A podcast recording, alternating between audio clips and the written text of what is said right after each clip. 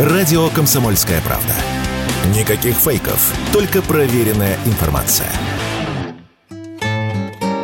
Грушинский фестиваль образовался в 60-е, в те времена, когда вовсю воспевались туристические походы, а песни под гитару у костра были, наверное, единственной альтернативой официальной советской эстраде.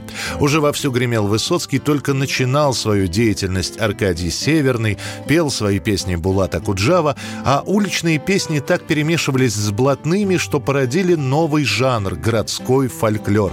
На любое событие доморощенный автор авторы откликались своими текстами. Они могли быть на злобу дня или просто романтическим порывом, но именно с середины 60-х годов гитара, костер, природа вокруг — это бардовская песня или по-другому КСП.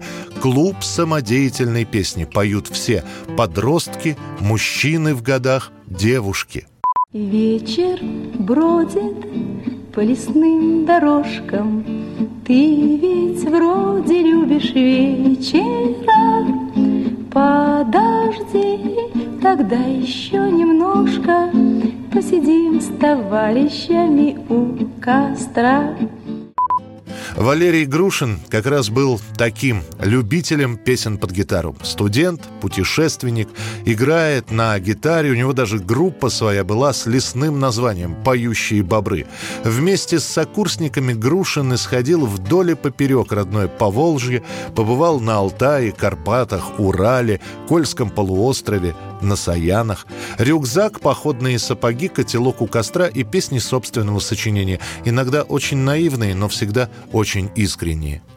Перевесь подальше ключи, адрес поменяй, поменяй, а теперь подольше молчи, это для меня.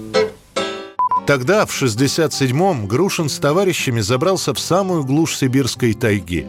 Штат метеостанции во главе с начальником Константином Третьяковым состоял всего из трех человек. Третьяков отправлял двух своих сыновей, Колю и Леню, и племянницу Любу, приезжавших к нему в гости, домой, в поселок. Начальник станции завел мотор лодки и вместе с детьми отправился в путь.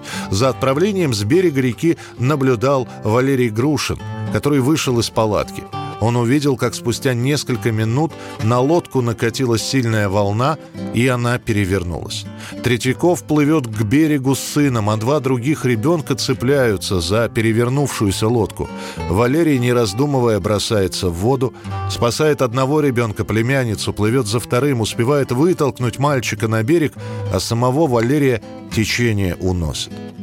Тело Валерия Грушина так и не найдут. А ровно через год, в 1968 году, друзья Валерия Грушина собираются в родном для него Куйбышеве, или теперь уже Самаре, на берегу Волги. Собираются 600 человек, которые приезжают не только, чтобы вспомнить Валеру Грушина, но и спеть свои песни для него – так годовщина вроде бы трагического события превращается в массовое мероприятие, которое собирает любителей авторской песни вот уже много лет со всего с начала Советского Союза, а теперь и России.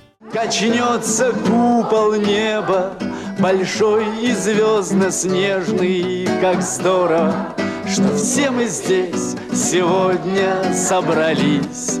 Качнется купол неба, большой и звездно-снежный, как здорово, что все мы здесь сегодня собрались.